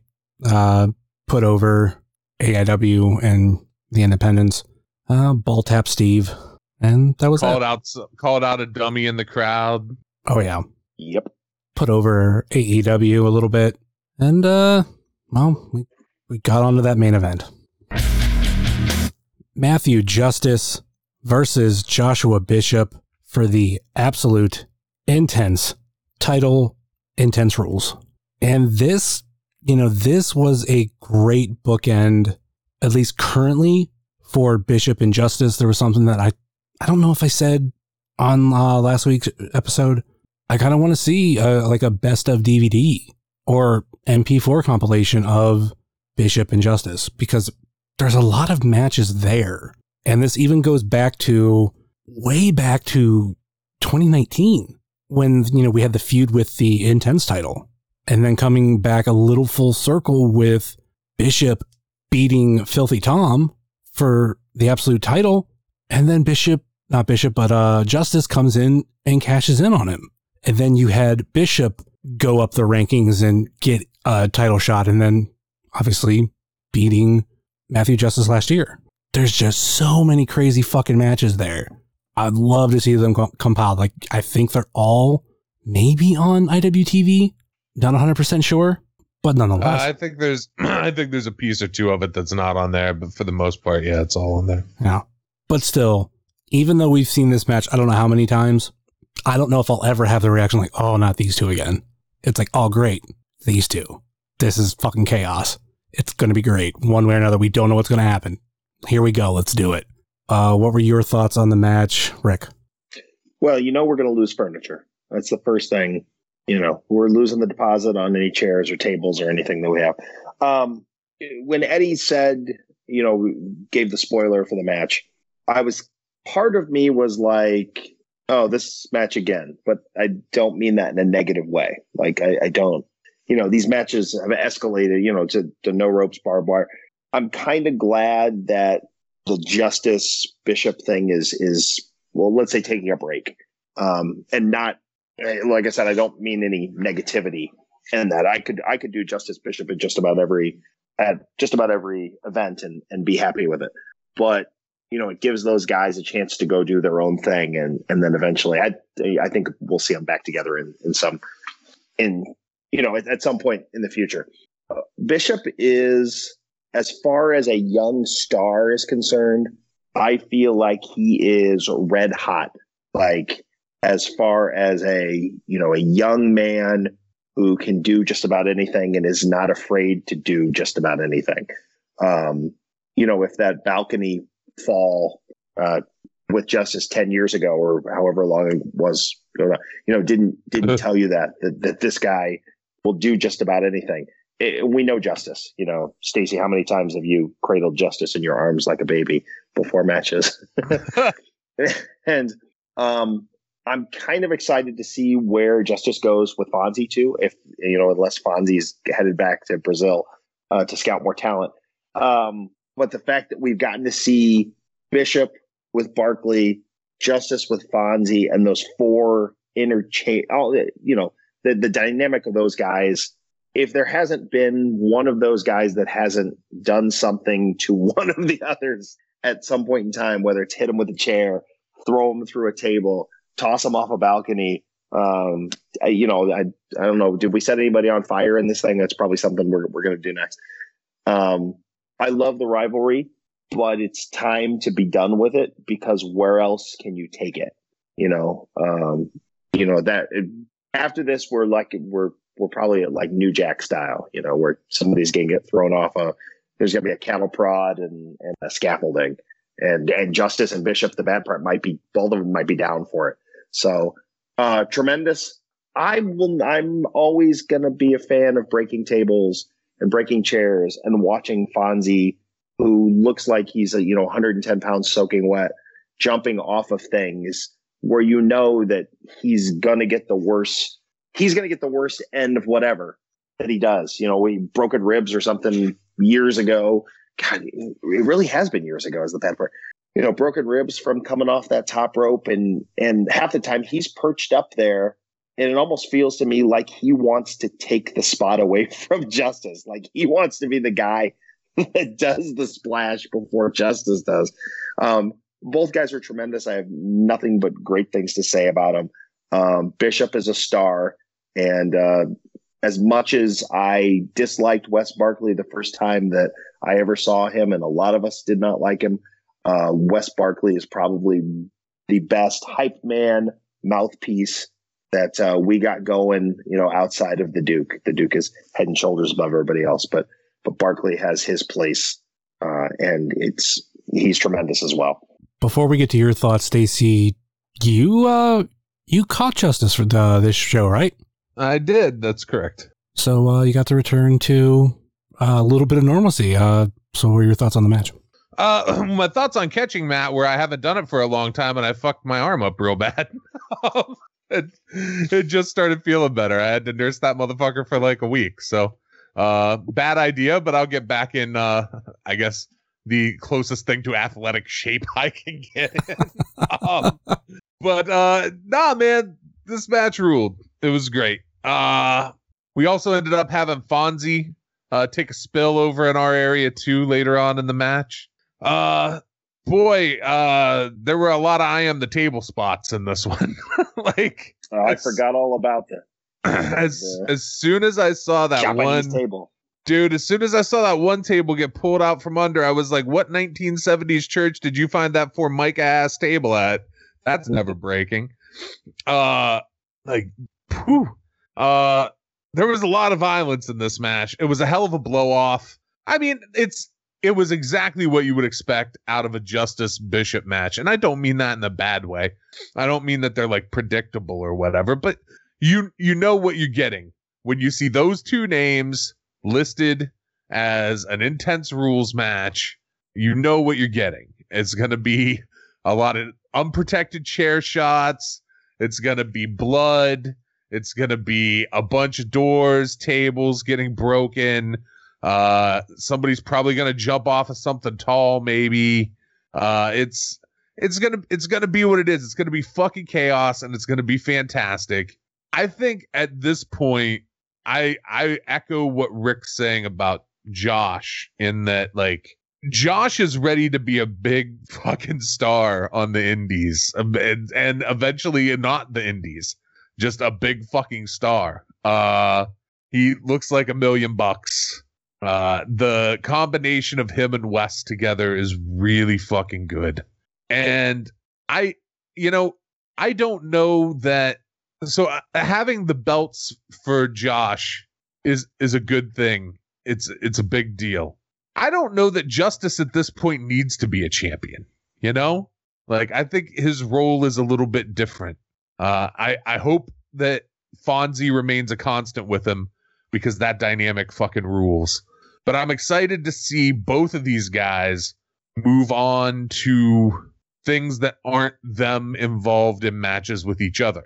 I also hope that eventually we get another one of these Bishop versus Justice matches, because they're fucking wild. Like, two years from now at a Rager or something, it just pops up out of nowhere, right? Yep. Uh, the the one thing I will say is I feel like all through this, there's been this underlying, eventually we're going to get a Wes versus Fonzie match, and it's never happened, and I hope at some point that happens. I, I really hope Fonzie has like one more match left in him.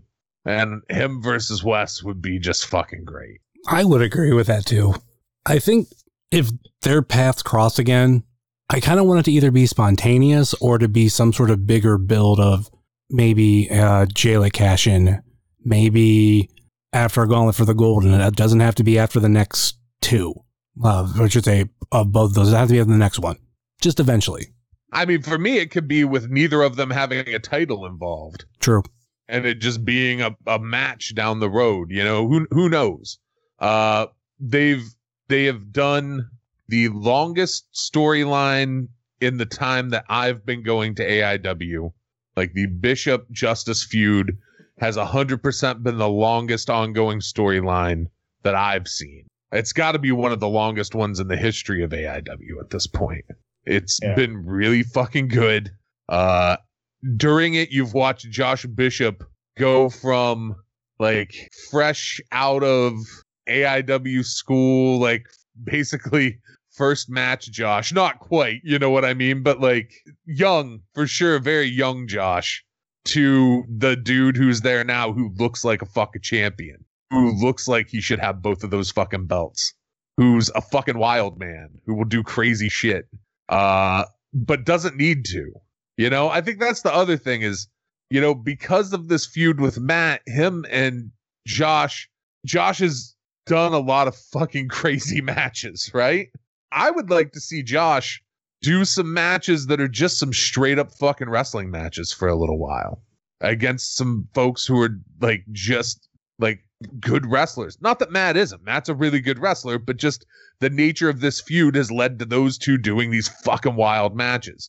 I would love to see Josh for a little bit just have some fucking solid wrestling matches just to show that he's got that in him too, because I know he does. We've seen him wrestle a regular fucking match before.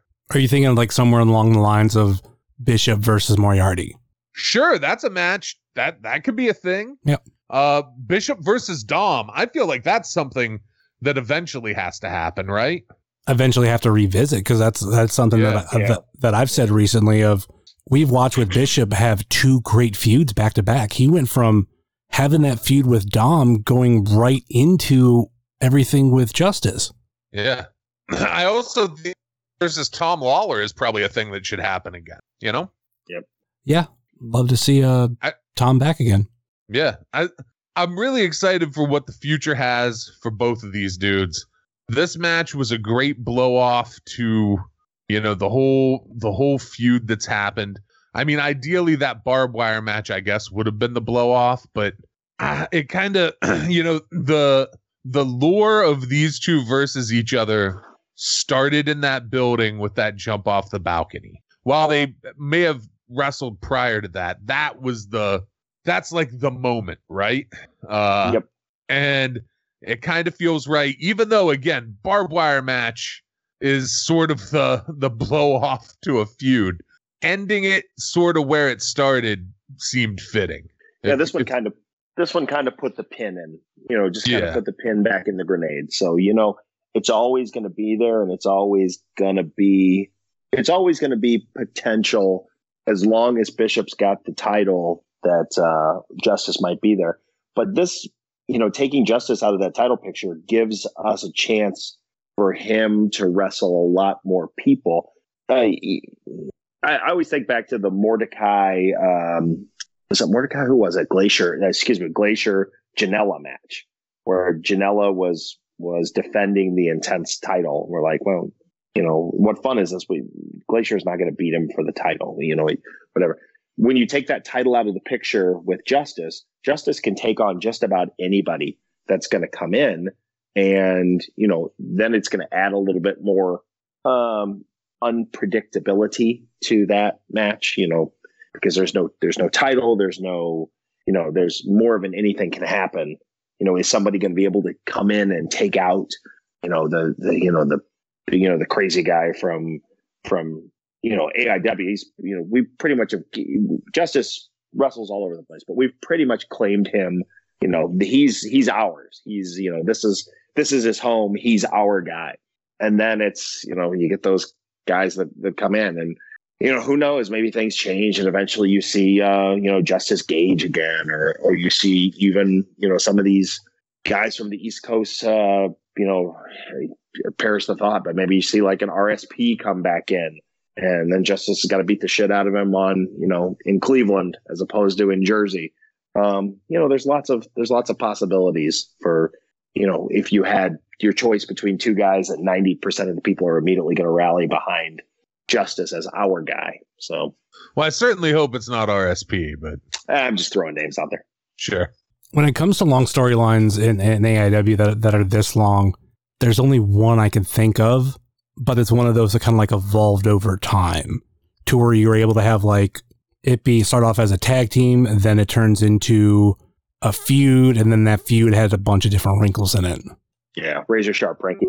I gotcha. Well, that would that actually would be Hope and Change, but that's a different story. Any other thoughts on this? Hoping Frankie changes into a wizard.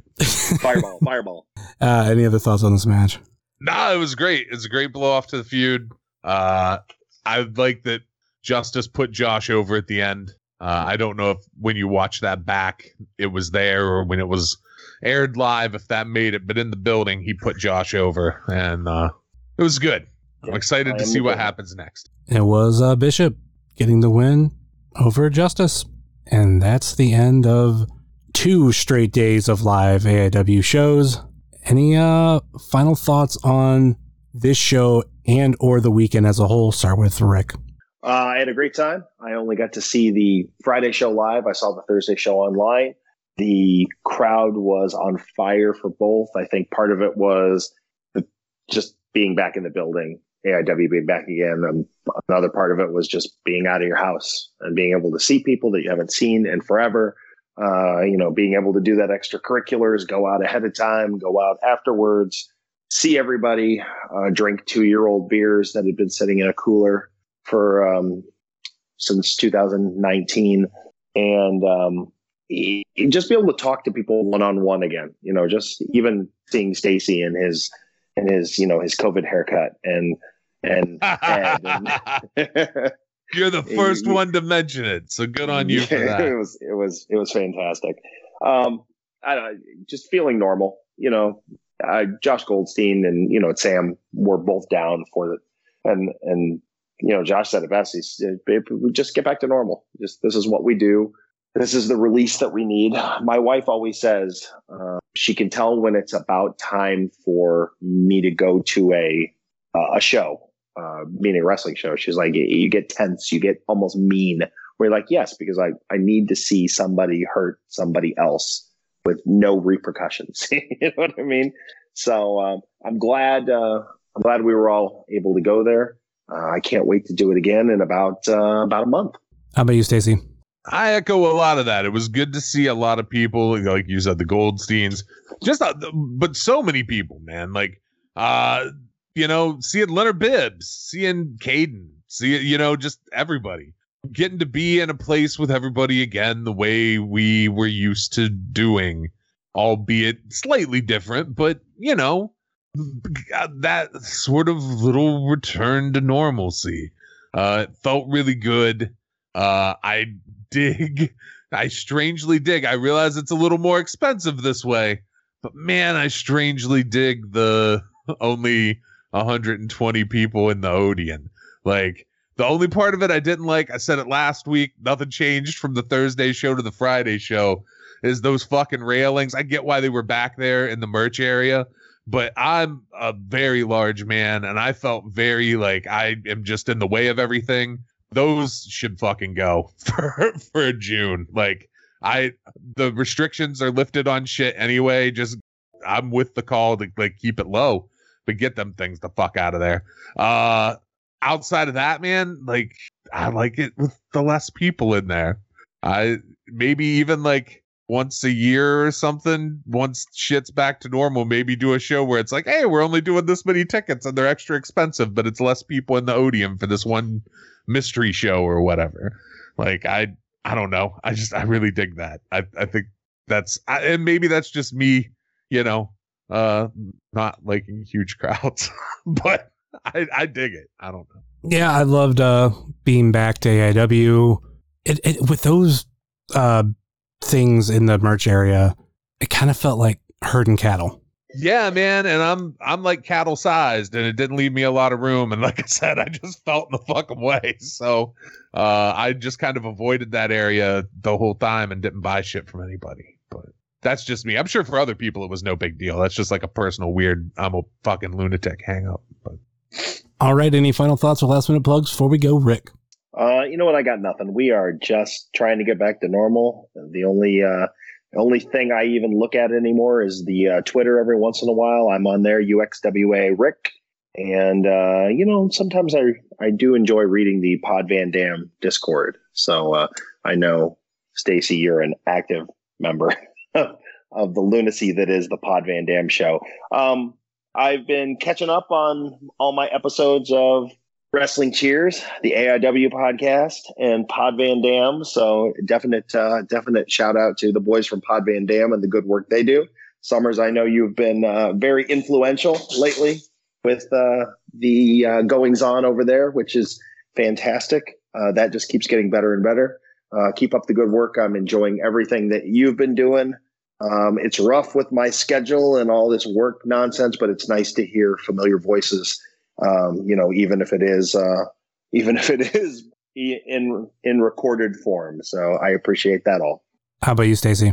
Uh, if you listened last week, you already know the shit I'm going to plug. It's super fantastic. Uh, I just released a little mini episode update to kind of give people an idea of what's coming. I will say uh, that part of what's in that I'll repeat here because maybe you've listened to that before this. This doesn't come out till like Thursday, right? Should come out Tuesday. Oh, Tuesday? Okay. Well, later this week, anyway, uh, I'm recording with Ed, and there'll be a new Super Chantastic talking about Chris Chan by the end of the week. So by Friday, that'll be up and there for people to hear. And you can listen to that update to find out what else is coming. Uh, and that's, you know, Apple Podcasts, Spotify, all the, you know, you know where podcasts are. It's at those places. Uh, and you can find me on the Twitter at Stacey Silvers. And uh, you can find the podcast at Super Fantastic. And, of course, you can find myself at J Summers three three zero on TikTok, Twitter, and Instagram, which I can find this show on Facebook, Twitter, and Instagram. Facebook.com slash Wrestling Cheers, Twitter.com slash Wrestling Cheers, and Instagram.com slash Wrestling Cheers. Email, if you so choose desire, WrestlingCheers at gmail dot com, and we have the merch store over at whatamaneuver dot net. Like I said earlier in the show, please rate, review, and subscribe your ever listen to this fine podcast, whether it be Apple Podcasts, Google Podcasts, Stitcher, TuneIn, YouTube, Spotify, iHeartRadio, Pandora, or Podbean, wrestling cheers dot podbean dot com, and you can find all the links for all the social media and every place you can find the show in our link tree in this episode's show notes. You can also check out our friends on the Trending Topics Network, such as All Beer Inside, Eurovision Showcase, The Spanish Announce Table, and Wrestling with Altitude. Check out our other podcast friends, such as Pod Van Dam, Super Fantastic Podcast, It's Evolution Baby, The IndieCast, Sobros Network, Biff Radio, Off the Hop Rope, Game Marks Podcast, We Like Sports Podcast, Powerbomb Jitsu, The Spotlight Series, Fully Posable, Doing the Favor, Positively Pro Wrestling, I W T V Guide, At Odds with Wrestling, Best in the World Podcast, Marks with Mikes, Dark Match Podcast, and Porch Talk. Check out our other non-podcasting friends, such as Thrift Store Jobber, The Savage Stash, The Mystery Men, Redline Radio, Mouse's Wrestling Adventures, V H S Party Tonight on Instagram, Happy Hour with Steve Guy, The Co-Host Wrestling Show, Good Company, Toy-Hio, Time Capsule Toys, Stay Tough, Smoke and Jay's Barbecue, Wrestle Void, Midwest Territory, Southern Underground Pro, and the official graphic designer of Wrestling Cheers, Moy Boy Designs. That will do it for us here on Wrestling Cheers, where everybody knows your name. Well, maybe, unless you're Shitty Vader. Later.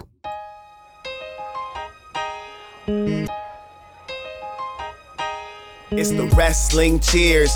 Get up on your feet, brightening your day in the middle of the week. And you gotta love the show. Yeah, you know it holds a title for the best podcast talking wrestling in Ohio. Finishing a cold one, take a load off. We ain't all about the prohibition like Josh, so we cheers. And then we sit back. Other shows are in the trash, kinda like they Nick Stapp. Like the name is Matt Justice, wearing all the gold. Wrestling Cheers is coming to a close. The number one podcast going in the game. And one day everybody's gonna know the name. It's the Wrestling Cheers. This is Platinum Max, signing off. Ohio, good night. The world, good night. We love you. We'll see you next week.